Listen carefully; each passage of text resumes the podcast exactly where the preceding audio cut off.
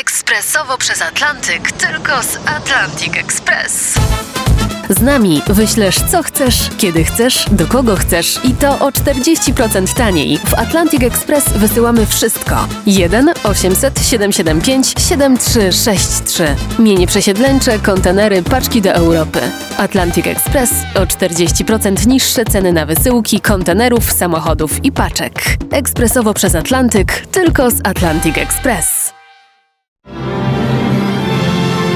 Odeon Stanisława Janickiego. Nie tak dawno temu użalałem się, sam będąc pełnym winy, że pisząc o ludziach filmu, ograniczamy się na ogół do gwiazd i związanych z nimi nadzwyczajnymi wydarzeniami, mającymi posmak skandalu, no przynajmniej sensacji. Łamiąc ten schemat, opowiedziałem o jednej z najlepszych polskich twórczyń scenografii i kostiumów filmowych i scenicznych, czyli o Barbarze Ptak.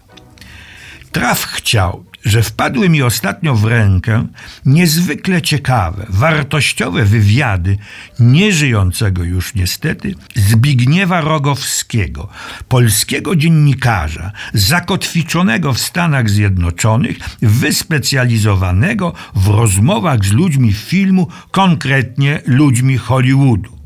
Są to rozmowy odbiegające od obowiązującego schematu, jednocześnie mądre i atrakcyjne, poruszające istotne problemy i starające się rozwikłać niejedną hollywoodzką tajemnicę. Fantastyczna lektura.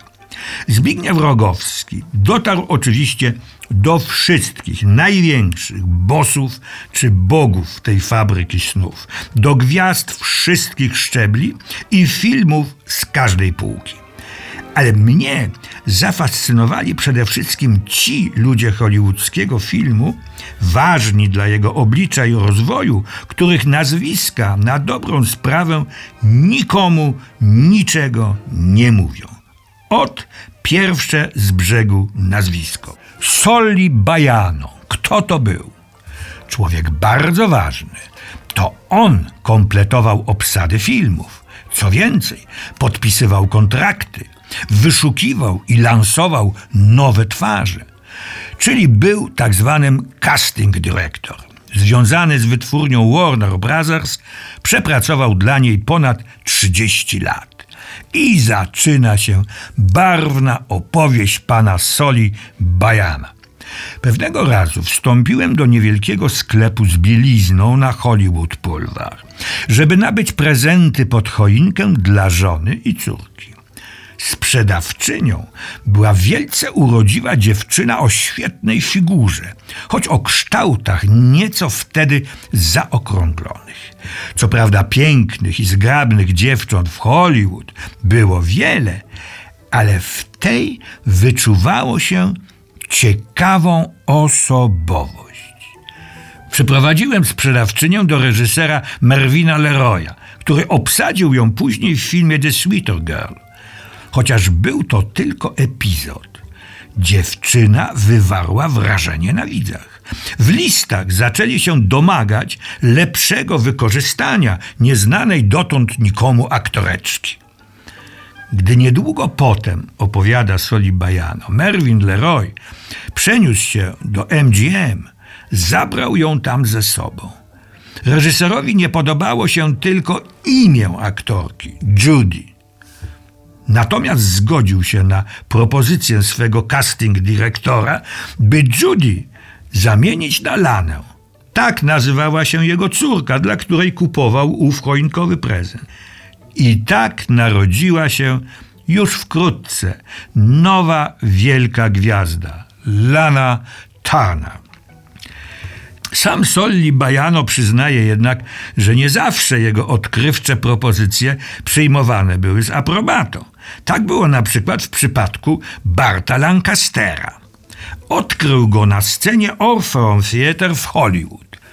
Tam na scenie produkował się Lancaster w numerach akrobatycznych. Solibajano nie szukał jednak akrobaty, ale jak mówił, zwrócił uwagę na Lancastera agresywny typ urody. rzekłby zwierzęcej, który mógł się podobać kobietom. Tak na marginesie, w wyborze i doborze obsady kryterium podoba lub nie podoba się kobietom miało znaczenie zasadnicze, bo to damska część widowni decydowała o powodzeniu filmu. Wracam do Barta Lancastera. Soli Bajano przyprowadził go do wytwórni, gdzie asystent głównego producenta Jacka Warnera dokonywał wyboru. Bart Lancaster odpadł. W dodatku casting dyrektor usłyszał: Soli, dlaczego mi tu przyprowadzasz jakichś akrobatów? Bajano odpowiedział: Steve, w tym facecie drzemie wielka siła. Ma bardzo sugestywną osobowość. Słuchaj, stary, wyczuwam w nim przyszłą gwiazdę. Na to asystent. Gwiazdę z tą szparą w uzębieniu. Rzeczywiście, Lancaster miał przednie zęby lekko rozstawione. Nie był też zbyt elegancko ubrany, a rozmierzwiona czupryna potęgować mogła podejrzenie o negację. W dodatku jego ewidentna szorstkość nie jednała sympatii. Lancaster, opuszczając gabinet asystenta, zdawał sobie sprawę, że nie został zaakceptowany. Na razie bo już wkrótce był rozchwytywany i to on dyktował warunki.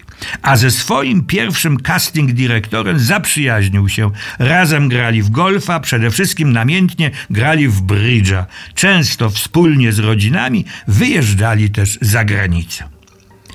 Historia zaangażowania sławnej, ekranowej seks-bomby, czyli Jane Mansfield, to oddzielna opowieść.